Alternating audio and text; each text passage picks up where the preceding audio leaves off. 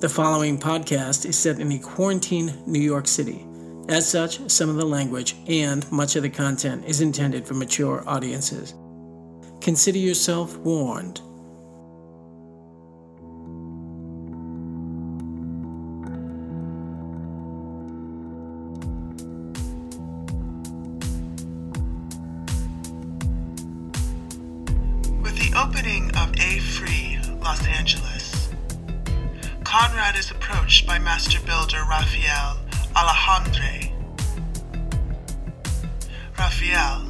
A notorious manifest destiny addict, plans to build a one man jet to get him across the continent and land him in the Sunshine State. Conrad, seeing the plan for what it is, refuses to support it, either in name or with resources. But as Rafael staggers away from the meeting, anyone's guess as to what he will do.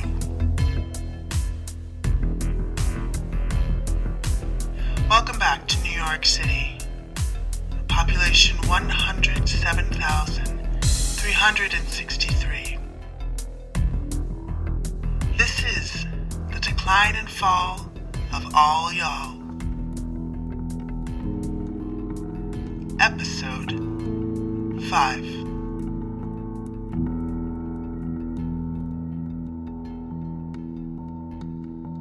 One day soon after my exchange with Rafael at Rusher, I was in my office when a small stack of letters landed on my desk. They were bills and past due loan notices, which basically means a couple of loan shark goons got access to some stationery. At first, I thought it was a mistake, but upon further inspection, it became clearer. One bill was a massive invoice for gasoline, another for the rental of an old city bus destination JFK Airport, which in and of itself was a strictly forbidden destination. There was even an invoice for mentee labor, which was basically slave labor. What they all had in common was Rafael. Somehow, our discussion at Rusher had failed to land with him. Reaching out to some subterranean contacts, I discovered that he'd been using my name all over town, co signing me onto loans and fending off Lenape inquiries into his garage by claiming protection from my office. Clearly, a visit to Rafael's garage was in order. I went looking for my no neck, and as was typical, he was a no show. So I took off for Rafael's studio alone. The studio was on 18th Street, a wild area where trees sprouted out of cracks in the pavement and bittersweet vines covered buildings whole.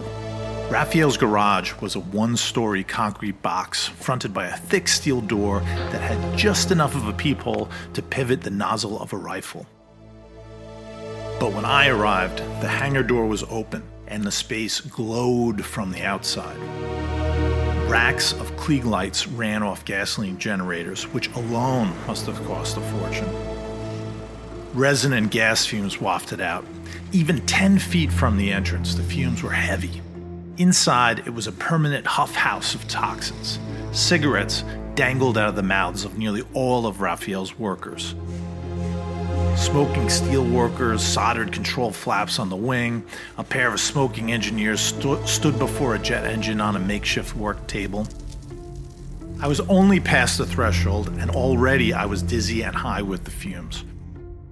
Rafael was on the far side of the garage, carrying a small wing under his arm.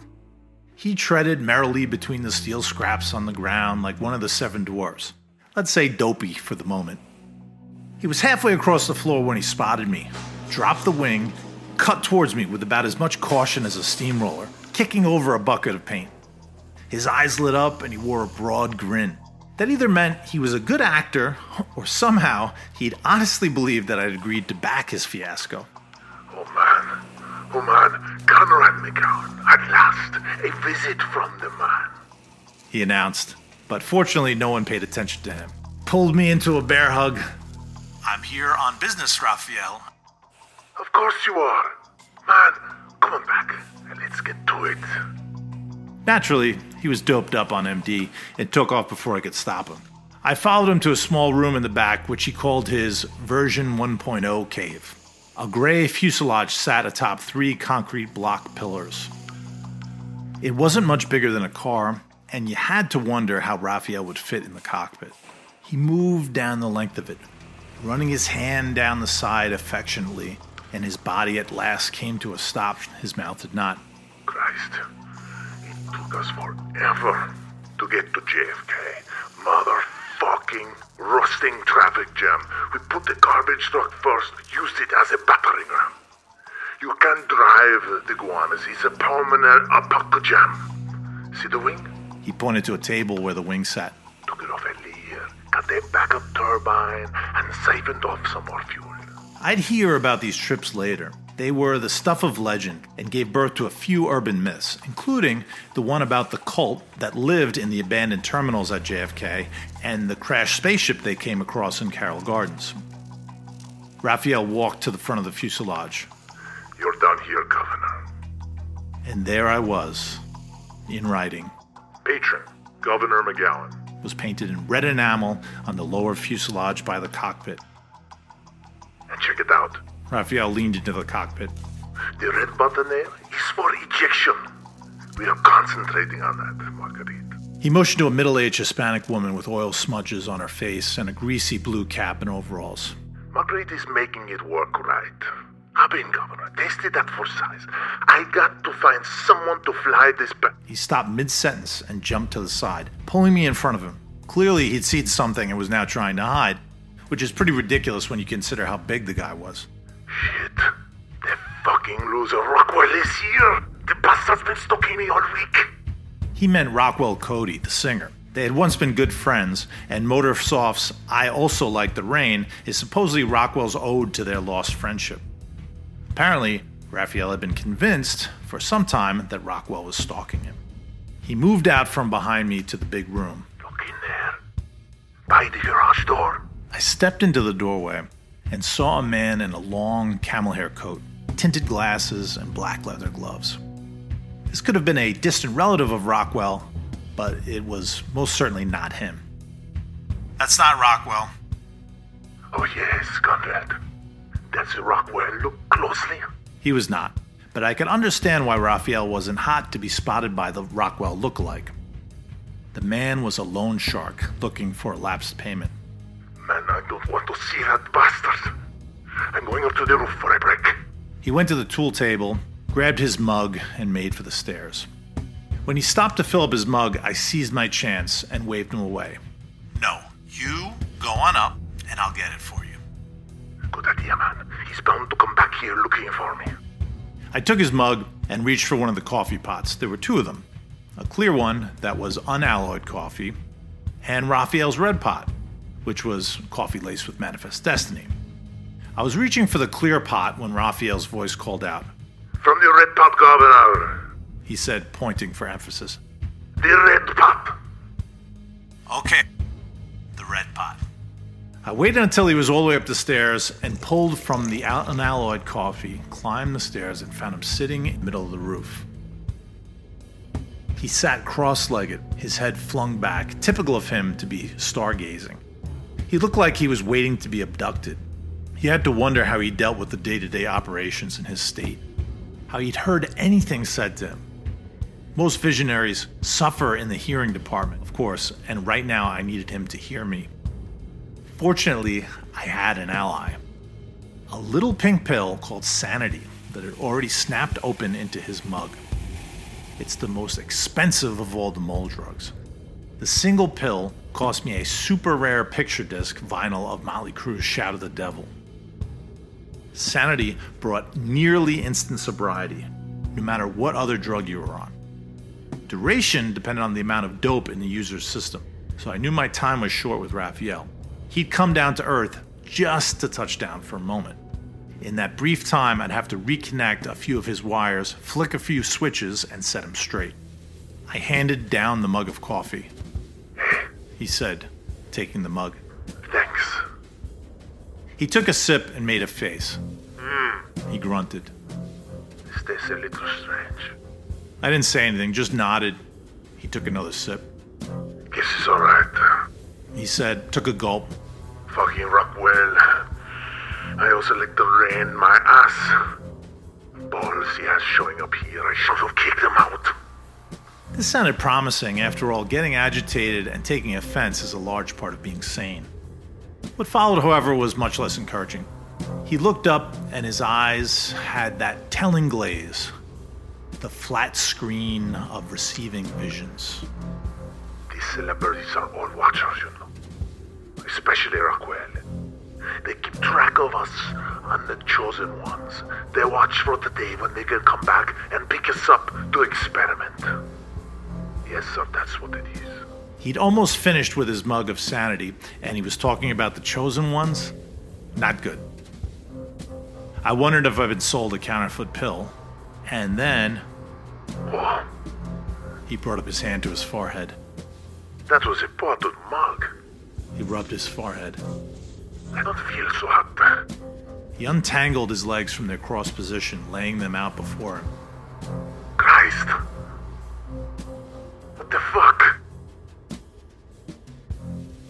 I moved around to stand in front of him. What's up, Rafael? I don't know. I, He kept rubbing his forehead.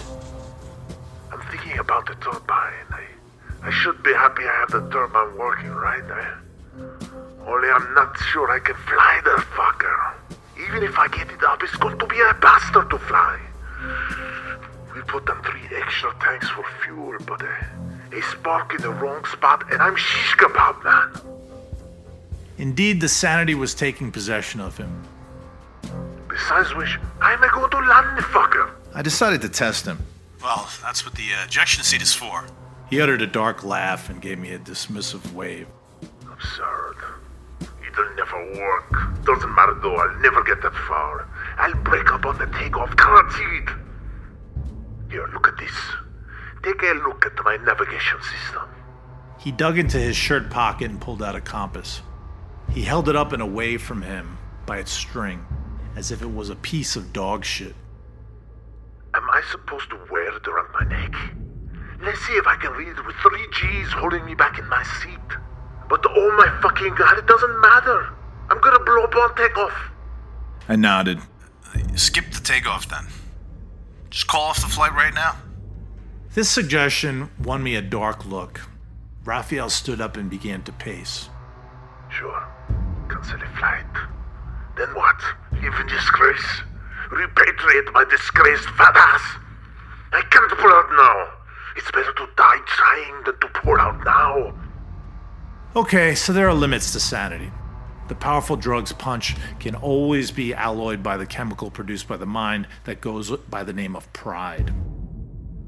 He was really in a bind. MD had written checks he could not cash unless he wanted to cash out. It was amazing how well the sanity worked on him.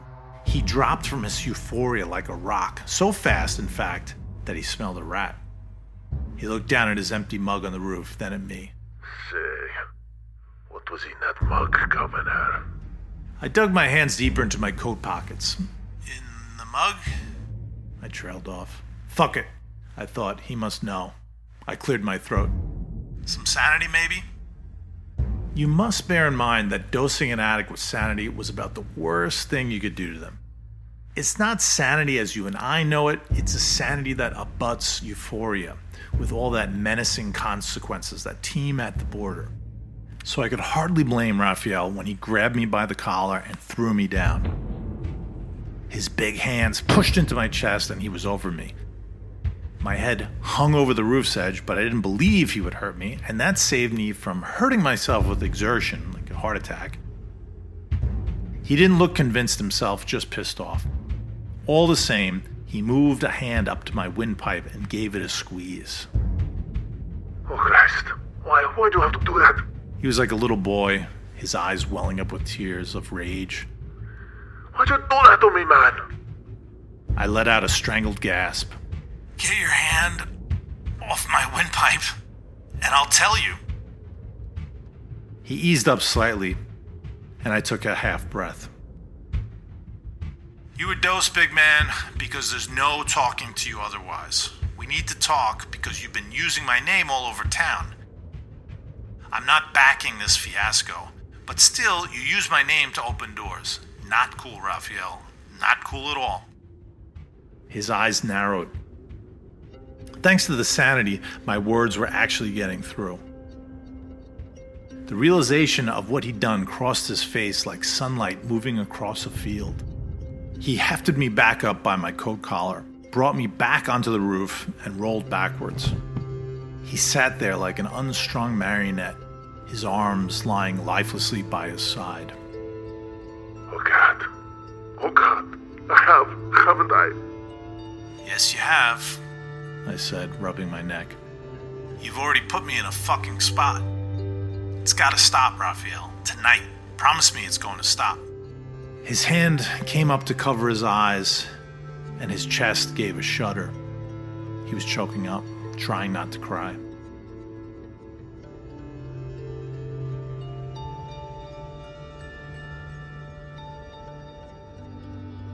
If you're smart, you'll cancel the flight.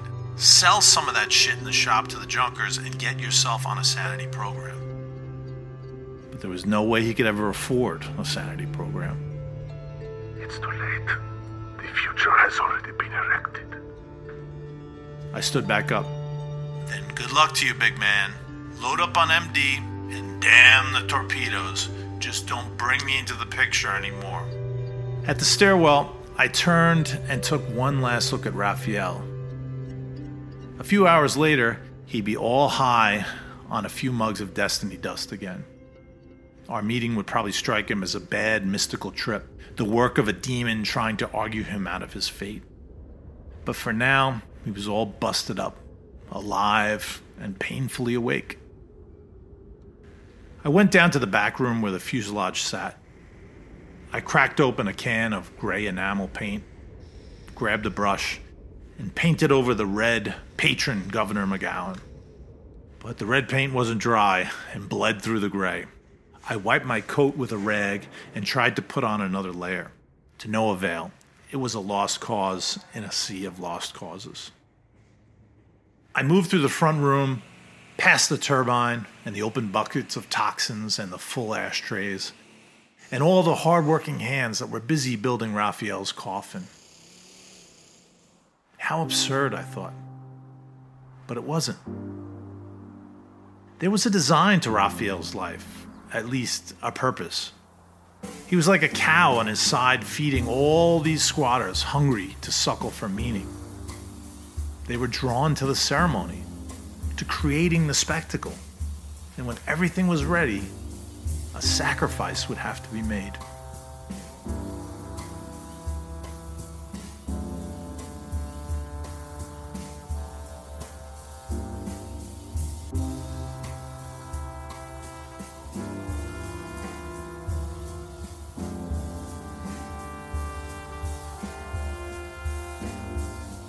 You have been listening to The Decline and Fall of All Y'all, written and scored by Norm Cody and read by James G. Barry. This podcast is an unlimited liability production. For more information, visit declineandfall.us, where you will also find the soundtrack for the book, recorded by the quarantine band Motorsoft. You can also like us on Facebook, where we'll keep you posted on episodes and extras. We love New York City. Long live New York City.